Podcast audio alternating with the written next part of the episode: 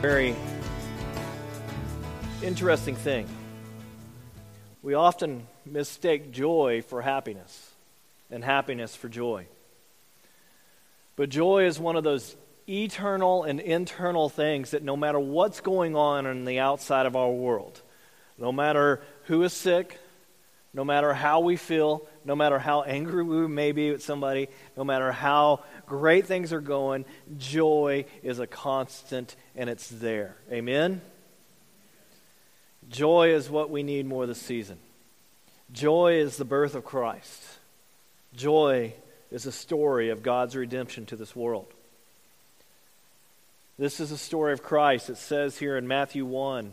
This is how the birth of, uh, birth of Jesus Christ came about. His mother Mary was pledged to be married to Joseph. But before they came together, she was found to be with child through the Holy Spirit. Because Joseph, her husband, was a righteous man and did not want to expose her to public disgrace, he had in mind to divorce her quietly. But after he had considered this, an angel of the Lord appeared to him in a dream and said, Joseph, son of David, do not be afraid to take Mary, uh, Mary home as your wife, because what is conceived in her is from the Holy Spirit. She will give birth to a son, and you are to give him the name Jesus, because he will save his people from their sins. All this took place to fulfill what the Lord had said through his prophet. The virgin will be with child and will give birth to a son, and they will call him Emmanuel, which means God with us. When Joseph woke up, he did what the angel of the Lord had commanded him, and he took Mary home as his wife. But he had no union with her until she gave birth to a son, and he gave, gave him the name Jesus. That is a great story. It's a great history for us a great reality for us. In fact, in 1719, Isaac Watts wrote the, uh, the carol "Joy to the World" that we, we love to sing at Christmas song, uh, you know, Christmas time. And this 300-year-old song has a line in it that says, uh, that says, "Let every heart prepare a room." And we've kind of talked about that the last several weeks. It's a great visual that, that uh, you know we can uh, you know we can we can visualize the idea of making room. I mean, how many of you have cleaned out your garage lately? You got to make room for stuff. I mean, people in our neighborhood have, you know, unfortunately been breaking into cars and stealing stuff. So it's like, you know, we, we have enough stalls for our cars, but one car is outside right now because of all the junk in the garage. I got to make room for it. And this is what we have to do with Jesus and, and, and, with God this season is, is to take out some stuff and to make room for Jesus. It has to be intentionally done. I mean, if we don't do it intentionally, if we don't sit there and prepare it, our minds will wander to whatever, or fully engage. You know, if we don't fully engage with, with, with Jesus, even at this time at Christmas, man, our minds just go all over the place. We must do what the Apostle Paul says in 2 Corinthians as he writes. He says, Take every thought captive. That means to grab a hold of it, to, to hold on to it, to not let that, you know, not let your mind wander off. How many of you, well, you don't have to raise your hand because I know it's every one of you. If you've ever prayed and been in the middle of praying and your mind just kind of wanders off to something else, that happens to me all the time. I have to intentionally pray. I have to intentionally think about God as I'm doing it, or my, my mind just kind of wanders to, to so many different things. We have to take a hold of our minds and our thoughts, uh, you know, hold on to them, telling ourselves what is and what is not going to occupy our time, effort, and energy, our emotions. If we don't control our thoughts, I mean, our brains focus on you know, on, on whatever is the loudest and most dramatic thing going on. And in my house, that's usually Brandon. You know, have you ever noticed that with kids? If you're not paying attention to them, they get loud. And if you're still not paying, paying attention to them, they get louder. And they get louder, and they get louder, and they get louder, and they get louder, and you're just like, Will you be quiet? And then silence ensues just for about three seconds. Man. So again, we have to ask ourselves do we take this opportunity to do what Isaac Watts said and let our hearts prepare a room for Jesus this Christmas? Do we, do we take what the Apostle Paul's, you know, his advice and take every thought captive and remind ourselves to clear out a space for the birth of Christ? I mean, we have five days until Christmas. And for those of you that love Christmas, you're like, yes, it's almost here. Five days. It's not too late to have a great Christmas, a great Christ filled Christmas this year. The way we get into the atmosphere is to read the story of, of the birth. And, and, going back to verse 18, it says, This is how the birth of Jesus came about. His mother Mary was pledged to be married to Joseph, but before they came together, she was found to be with child through the Holy Spirit. Now, as much as this story is really not about Mary and Joseph, this story is about the birth of Christ. Wouldn't you all agree? But at the same time, it involves Mary and Joseph. So we just can't discount them. We just can't, you know, the people involved in the story were, were permanently changed and affected by what's happening. In today's text, Joseph discovers something is going on.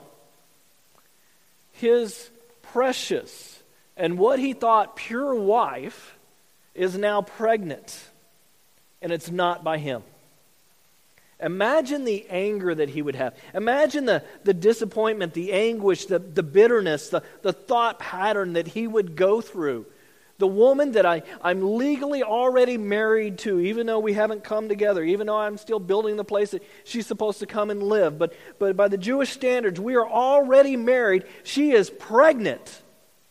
How can that be? The emotion now, we don't have any record of the private conversation. Oh, how we wish we kind of did. You know what I'm saying? Matthew only gives us this one statement she was found to be with child. The how, the, the when, uh, you know, he was told, the, you know, was it only after she was showing a little bit? How long did it take her? Um, did she wait until she know exactly that, yes, I am totally 100% pregnant? Is that when she told him? When did she tell him? We don't know. We just know he discovers it, and now he knows. Now, last week we talked about the carol, old, you know, old little town of Bethlehem, where it says the hopes and, and fears of all the years is met in Jesus tonight. Today we're talking about Joseph's hopes. And as far as we know, his hope, it's destroyed. I mean, his plans I mean, he's been building on the house of his, of his father to be able to bring her home for a long time, up to a year. He's preparing the final part the coming together of a husband and a wife. I mean, Mary was, was such a catch. The joy that he had when his father had, had worked this out with the Jewish mar- marriage, they would always, you know, plan it and work it out. It, you know, we're like, I don't care, mom or dad, if you like my other, you know, my significant other, I'm going to date them anyway. Well, that didn't happen in Jewish families back then. I mean, it was, it was put together. But I mean, she was a catch. This might have even been arranged since they were children. We don't know. But we know Mary, and he knew Mary.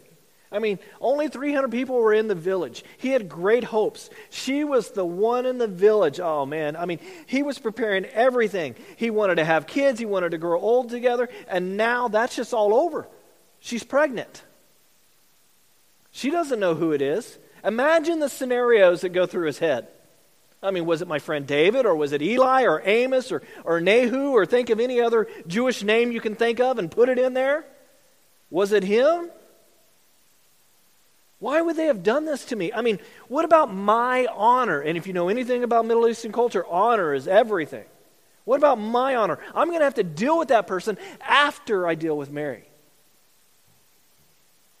I mean, she's told me this crazy story about this angel. I, I don't believe it. Now, we read the story and we know the truth, right? Hindsight's 2020. We understand it, so we go, you know, okay, yeah, we get it. You know, the angels and all that, they were involved, and they came and told, and da, da, da. oh, and you know, it was, it was by God, so it was not a bad thing. But, but Joseph didn't know that. He didn't know that. Joseph found out after the fact. This is not like Zacchaeus or Zacharias where, where the angel came to him, you know, in the holy place and, and said, Hey, your, your wife is going to be pregnant. And he walks out and doesn't say anything because he can't say anything. And we've gone through that story where the angel gave him a sign. I mean, Elizabeth got pregnant after the good news. The angel came and talked to her. Mary, you know, Mary, the angel told her exactly what was going to happen. But Joseph, he doesn't know any of this. This is the first he hears about it. His wife, who's gone Lulu, came to him and said, I'm pregnant, but not by a man. I mean, come on. Yeah, I mean, we, if somebody came and told you that, what would you say? Yeah. You'd be thinking the same thing I am. Somebody come and this person needs to be checked into the Lulu house. I mean, I'm kind of perplexed here. Everyone gets a warning except for Joseph. Would it have saved Joseph some, some anguish if, if he would have been told? I mean, this man suffers for, for how long? Maybe hours? Days? Weeks? That the angel doesn't come and talk to him and he's trying to figure out what to do after Mary came and told him the story? I mean, he is deeply wounded in all of this. How could he not be? He's hurt. Now, he's not out there building a case against her like we would when somebody comes against us, right? We normally go right back at them or we start going to other people and trying to build our case. But he doesn't do that. He's holding it all in and the pain that he's going through. And he knows that he is a righteous guy and, and he's got to figure this out. He's got to do it the godly way. And he thought Mary was a righteous woman, but apparently not. Remember, this is his view. I would imagine him thinking nothing good is going to come out of this. This is going to cause lots of problems. Now, as unique as this story is, I feel that this happens to us sometimes. When God is out there doing something in our lives that we cannot understand, even with people that we love and they're going through something or we're, we're involved in something and it just doesn't make any sense. How many of you been in a situation where it just doesn't make sense? See? We're all in the same boat. We're all in a boat that says just doesn't make sense on the side. We're out there floating around sometimes. We may even be thinking, man, I'm being lied to. Who do they think I am? You know, I can tell when my son is lying. It's hilarious. And I keep telling him, I've got eyes in the back of my head, on the sides of my head, I know what's going on. I, keep, I, I want him to think that as long as he gets that, you know, until he wises up.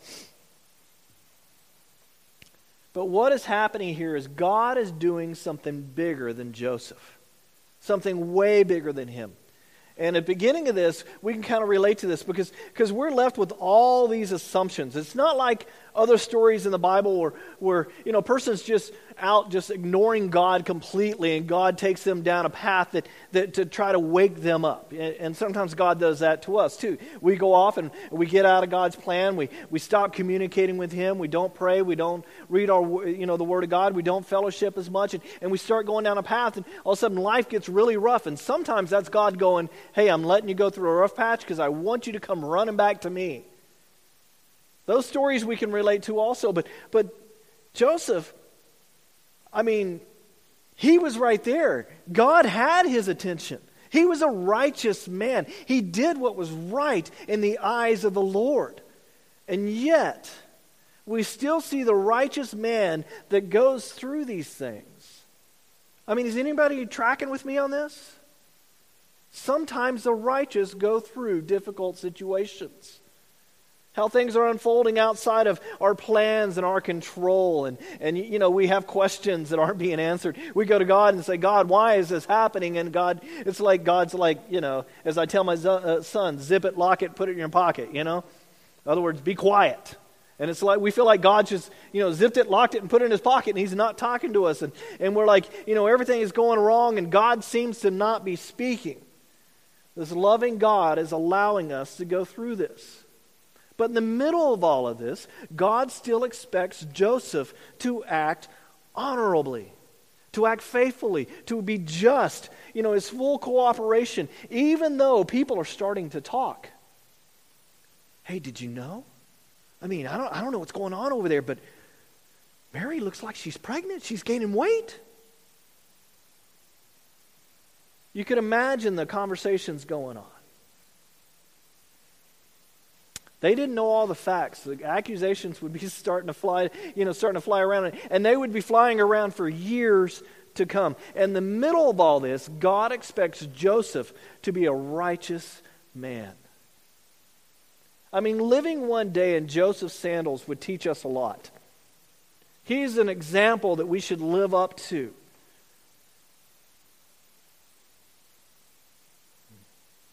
You know, we must do the right thing even when we don't feel like it. And there's been plenty of times when I knew what the right thing was and I didn't feel like doing it. And I had that choice. Do I do what's right or do I do what feels good for me? Because they don't, you know what they did? We must do the right thing even when we don't feel like it. We must not be a vengeful, person. We must be merciful even when we want justice. Even though sometimes it may even be lonely for us to do the right thing when everybody's looking at us like, why are you doing that? Do you see what they're doing to you? Come on, I'll be behind you. I'll get behind you. We will be confused even in the middle of all this. Now, we know the story, but he doesn't know it. The Jesus story is being birthed in his relationship with Mary. The Jesus story is a story of injustice, of being misunderstood, of false accusations, of loneliness, of shame. I mean, we know that Jesus had younger brothers and sisters. We know that, uh, that uh, after uh, Jesus was born, Joseph continued that relationship, and he, you know, he, he you know, had some sons and, and, and daughters. Of, uh, you know, he had a Joseph Jr., he had James, he had Jude. He had a couple sisters that, for some reason, rename, uh, you know, remained unnamed. I don't know why. But they would never fa- uh, you know, face the accusations that Jesus would face. Well, who's your dad? Because, I mean, we've heard stories. 33 years later, Jesus will be executed, still falsely. Still, you know, falsely accused and misunderstood and, and ridiculed and he will suffer alone in many ways like his earthly father, and we'll get to that in a second, many ways like Joseph, of suffering alone. And here's the what can we get out of this part of it?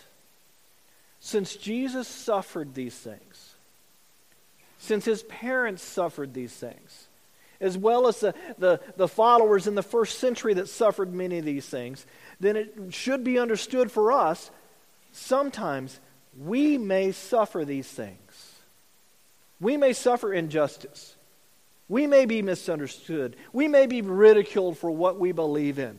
I mean, you go out into the store and you say Merry Christmas, and, and they smile and say Happy Holidays, or they may even say Merry Christmas. But if you sit there and tell them the Christmas story, they'll be sitting there going, Do you really believe that? Because I believe in the tree and the lights and the tinsel and the, and the stockings and Santa. And I believe in all that. I mean, you really believe in the Jesus thing? Because you'll be ridiculed in many ways. If God was willing to allow Jesus' parents to do these things, then we may experience betrayal, frustration, confusion, disappointment, and misunderstandings that will cause us sometimes become angry and bitter if we don't watch it, where we want to lash out and defend ourselves. And the moral of this part of the story is we should do like Joseph. We should be righteous. Righteous. Matthew goes on and tells a story in verse 19 because Joseph had uh, her husband was a righteous man and did not want to expose her to public disgrace, he had in mind to divorce her quietly. You know, this seems to me that She just doesn't come to him and tell him the story that's unbelievable in many ways. Yet we know with God everything is possible. Hindsight, we understand that. But I don't believe that she came and told him the story, and then that night he went to bed and had this dream and talked with the angel. I, I think there was some time there. He had some days to think about this. I mean, how, eh, imagine him thinking, how do I deal with this? I mean, I, I, I feel so, I mean, she obviously cheated. Obviously. I mean, how else do you? Yeah, I mean, she cheated. And now she's telling me this deluded story, or she's just plain lying about it. You can imagine him thinking that. How often have we been in, in a similar situation? Do we believe this person who's telling us this cockamamie story? Now, it may not involve angels and everything else, but obviously there's something there, and you're sitting there going, This person is totally lying to me. I'm sure that he is weighing the options. I mean, thinking about how pure she was and how beautiful she was and, and her great reputation within the town and, and just great family lineage and his great family. I mean, this would have been a beautiful thing. This is extremely troubling for him. And now he feels like he has two options. Oftentimes, we feel like we have two options. He can public, publicly out her, go before the village elders force her hand, force her to testify, turn her over to the, the local elders, which would be the judges. And they would either go to the full extent of the Deuteronomy law and literally stone her to death, or some other punishment that would shame her really forever. Public option is painful for her, but absolves him from all guilt. In the Jewish way of thinking, they would have said, Joseph, you're a great man. You continue on, and the discussion of Joseph would never come up in the middle of this story. Then there's the option he takes, or he's thinking he's going to take. He's going to divorce her quietly or secretly.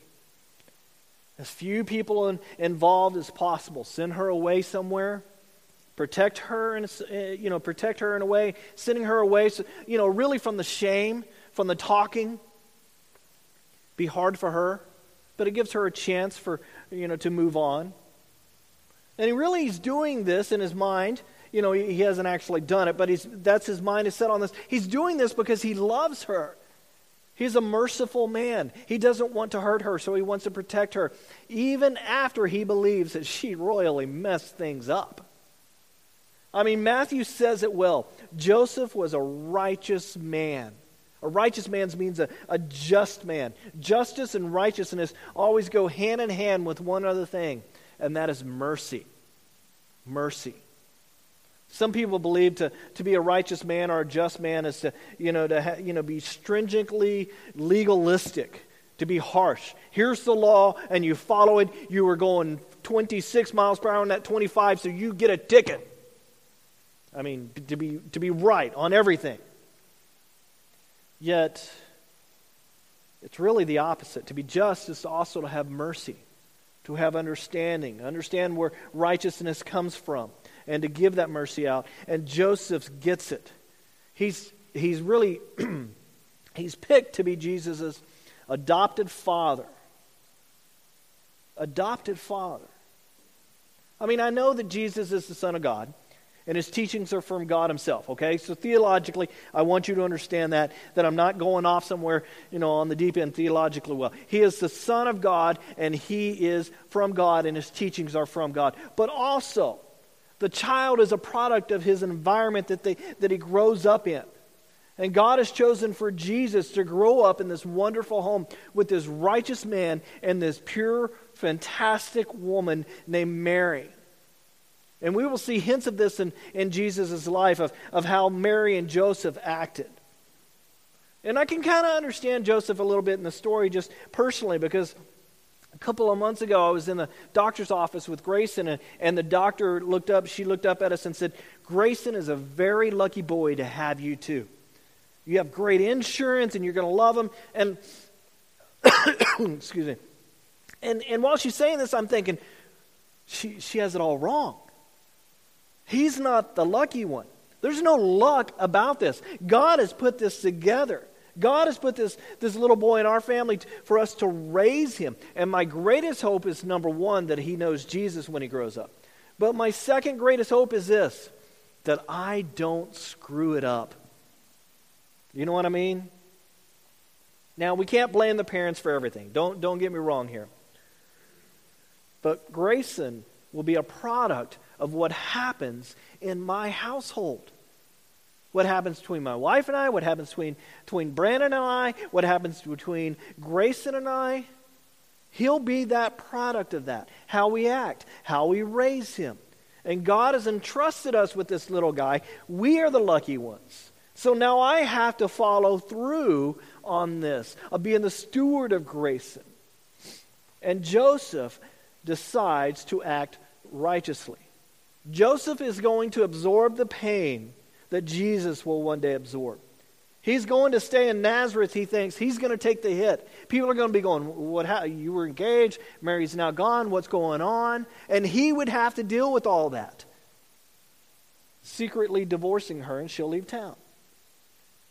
And she will raise this other man's son. This is what he's decided to do. So he lays his head down on the, on the bed, on the mattress, and goes to sleep late that evening. It says, After he had considered this, the angel of the Lord appeared to him in a dream and said, Joseph, son of David. Now, why is he calling him the son of David? That's not his dad. Well, he's talking about the lineage here. You're a descendant of David. He's reminding him of this. He's saying, hey, you know the scripture here. The line of, of the Messiah comes through David himself. The Messiah is going to come from, from your family. I mean, this is a huge family, family lineage, lineage here. But somewhere, sometime, you know, out of all the relatives of David, it's going to happen. The Messiah is going to come. And guess what? It's going to happen now. Joseph, son of David, do not be afraid. And the word here means be fearless. Don't shrink back from this. Don't run away from this. It will be your joy to take Mary home as your wife because what she has conceived in her is from the Holy Spirit. Now, there's a lot that's going on here. Joseph is a, is a moral man, and he has a moral dilemma on his hands. Because if he now, because remember, he's a righteous man, he knows the law. If he now takes Mary to be his wife, he is also in violation of Old Testament law because it's not his natural child. Are you following me on this? So he would be violating the law. And the angel is saying, no, no, no, no. Don't shrink back from this. No laws are violated here. God is the one who is blessing this. She did not commit adultery. Don't shrink back from this. You have no cause for, for you know, for a divorce here. She is your bride. You have permission from God to marry her. This is God's gift to him and God's gift to the world. Now, what happens is what happens with us. He now has more options. He thought he only had how many options? Two. I'm always forever giving my son, son, you got two options. Two. Love that number. But God enters the picture, and all of a sudden, there's more options. This is the, you know, this happens with us all the times. This or that, and then God provides a different way. But we're like, oh, it's this or that, and we're just agonizing over it. God doesn't violate justice or mercy here. You know, this, in this world, we're, we're offered two choices, aren't we? You're either a Democrat or a Republican. You're either pro choice or pro life. For some reason, you can't care, care about the mother and the child. It's either one. Because if you care about the child, you hate the mother. If you care about the mother, you hate the child. Two choices. I mean, Fox News or, or any other news channel that, where the intelligent people are, right? I mean, that's how it's presented. I mean, how could you watch Fox News? I mean, come on. I mean, they just, just laugh at you if you do that. But Jesus changes it all.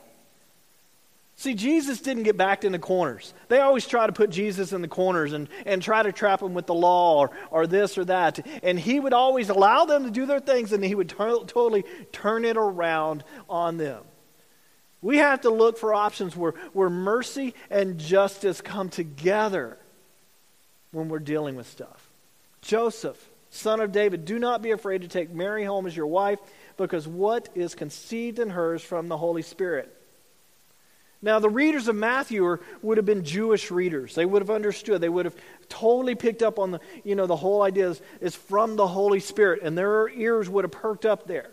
This is the overshadowing spirit that they learned about, the anointing spirit. This is a spirit that brings miracles and, and healings to people. It is also known as the, the creative spirit. It hovered over the waters in Genesis and, and created everything that God wanted to be created. So when they read this, when they hear the Holy Spirit, they start connecting the dots. And the Holy Spirit brings, you know, order out of chaos.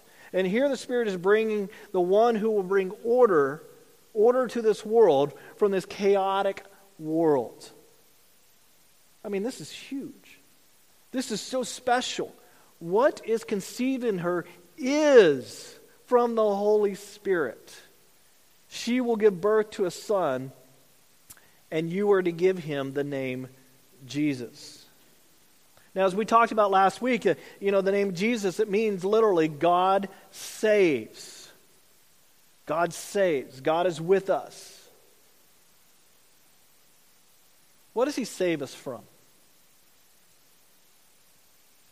Our sins. Merry Christmas. That's your greatest gift. He saves you from your sins.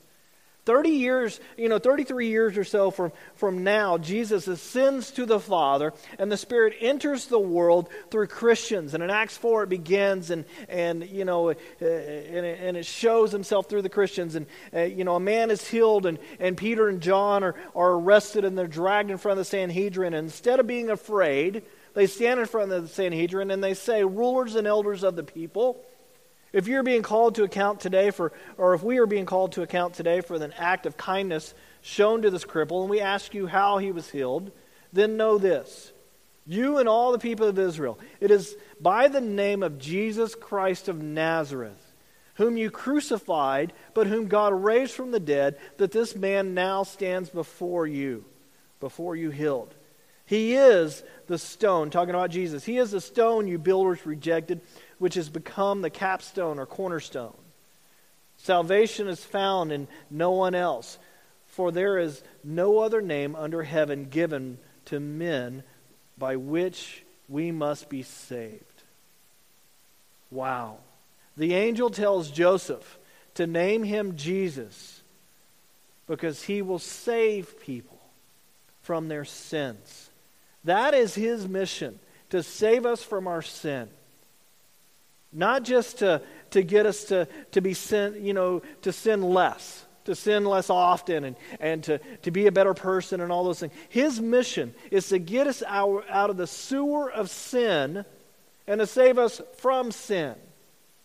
Some would say, well, Jesus, is, his goal is to, to, to save people from poverty. Okay, I don't, I don't have a problem with that. I wouldn't argue with that. You know, to save people from sickness. Yes, he healed a lot of people. I would not argue with that. To get people out of danger, no problem. To raise self esteem, oh, uh, okay, now you're getting in a kind of a wishy washy area. Those are all well and good. But what is all of that caused from? Sin. It's all caused from sin. His mission is to save us from sin. Your Christmas present this year is to be saved from sin. Saved from sin.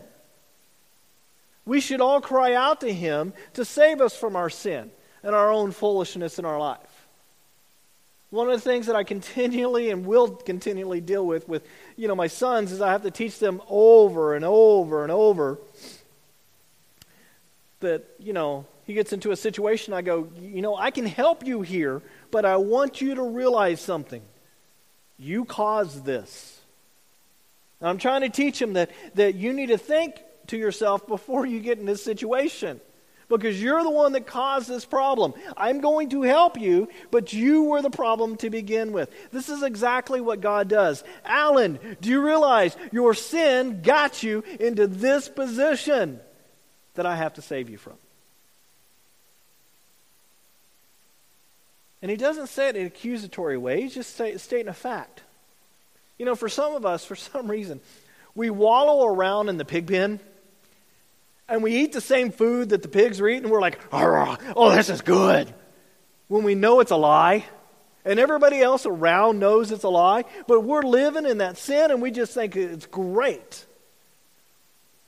And this is the devil's lie. The devil's lie says, well, you haven't been caught, so therefore you're winning. When reality is you're not. Well, let's finish. It says here in verse 22 all this took place to fulfill what the Lord has said through the prophet. And this is coming from Isaiah 7:14. The virgin will be will uh, the virgin will be with child and will give birth to a son, and they will call him Emmanuel, which means God with us. Sometime, sometime during this week, we need to meditate on the word Emmanuel. We need to take a break sometime in the next five days and sit by yourself and think about what that means. Because this will blow your mind. God with me, God with us. Verse 24 it says, When Joseph woke up, he did what the angel Lord had commanded him and took Mary home as his wife. But he had no union with her until she gave birth to a son, and he gave him the name Jesus. Now, when he woke up, he realizes he has been given, or he's been given a God given mandate. His questions have been answered, but he doesn't take time to get comfortable with the idea. He wakes up and he does what the angel tells him to do. Like everybody else in the story, his, his um, obedience is completely 100% immediate. His obedience is immediate. Or else he immediately becomes disobedient. See my point? Everything jo- uh, Joseph does in the story confirms his character. He believes what the angel tells him, and then he obeys what the angel tells him. Now, he doesn't do like we do all the time. Like all of a sudden we get a pause button.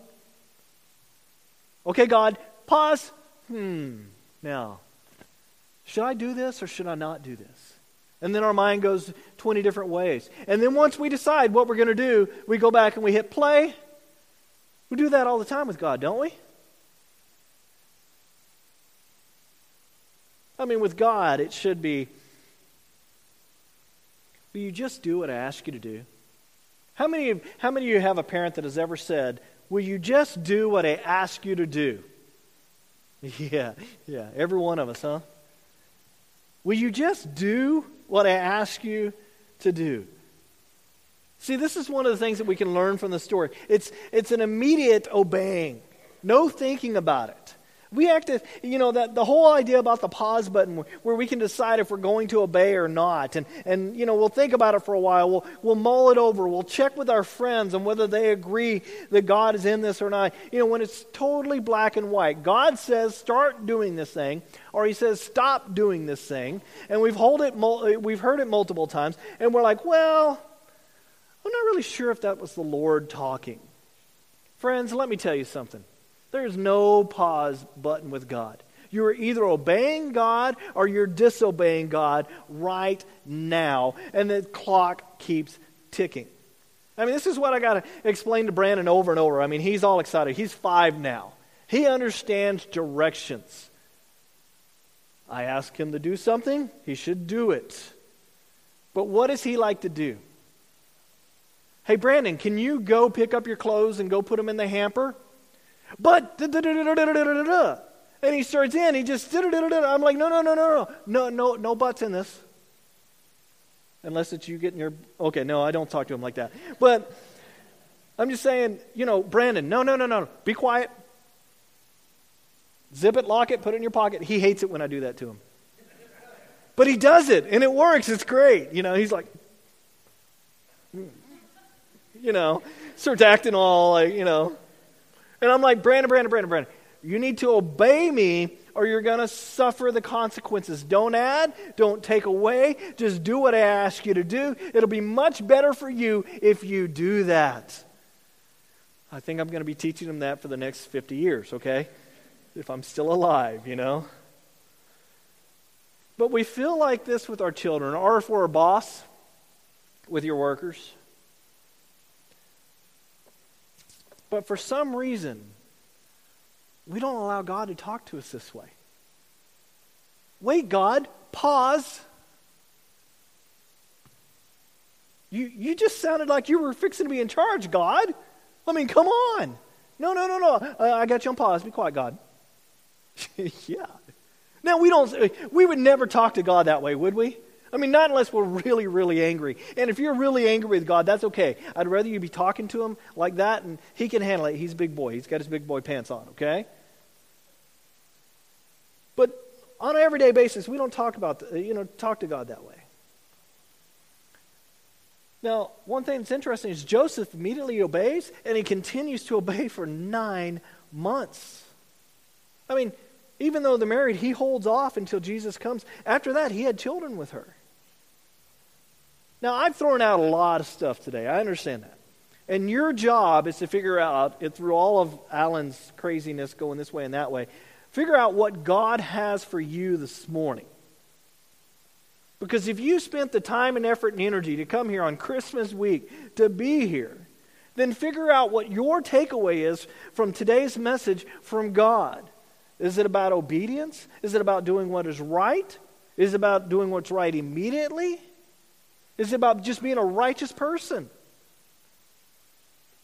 I don't know. That's why I encourage you to take notes. That's why I encourage you to think about this, to, to talk about it later. But I can tell you one thing. Many of us go, well, why don't I have a better relationship with God? And a lot of times it's because God asked us to do something way back when, and we've never done it. You know, the Sunday school answer Jesus, God, Bible. Sometimes, you know, we're like, God, I want a better relationship. He's like, well, read my word. And then we keep going, well, God, why don't I have a better relationship? Why don't I, you know, and all these different things. We try all these different things. Why am I even going to church more often? And God's like, well, well what was the first thing I asked you to do? With Brandon, I'm all the time. Brandon, what, what was the first thing I asked you to do? Oh, when you leave your room, you turn off your light. Now go back and do that. And God's like, you know, I'm like, God, well, well, well, and he's like, Alan, Alan, what's the first thing I ask you to do? Oh, maybe I need to go back and read your word. That's the beginning of the relationship, is understanding and knowing God through his word. So you have to figure out what your takeaway is on this this morning. So why don't we stand and, and let me bless you guys as, as we go out and celebrate the week of Christmas. Lord, I thank you for, uh, for your saving grace. I thank you for your plan to, uh, to save the world when you could have just wiped it all completely out and, and started over and never allowed sin to enter the world.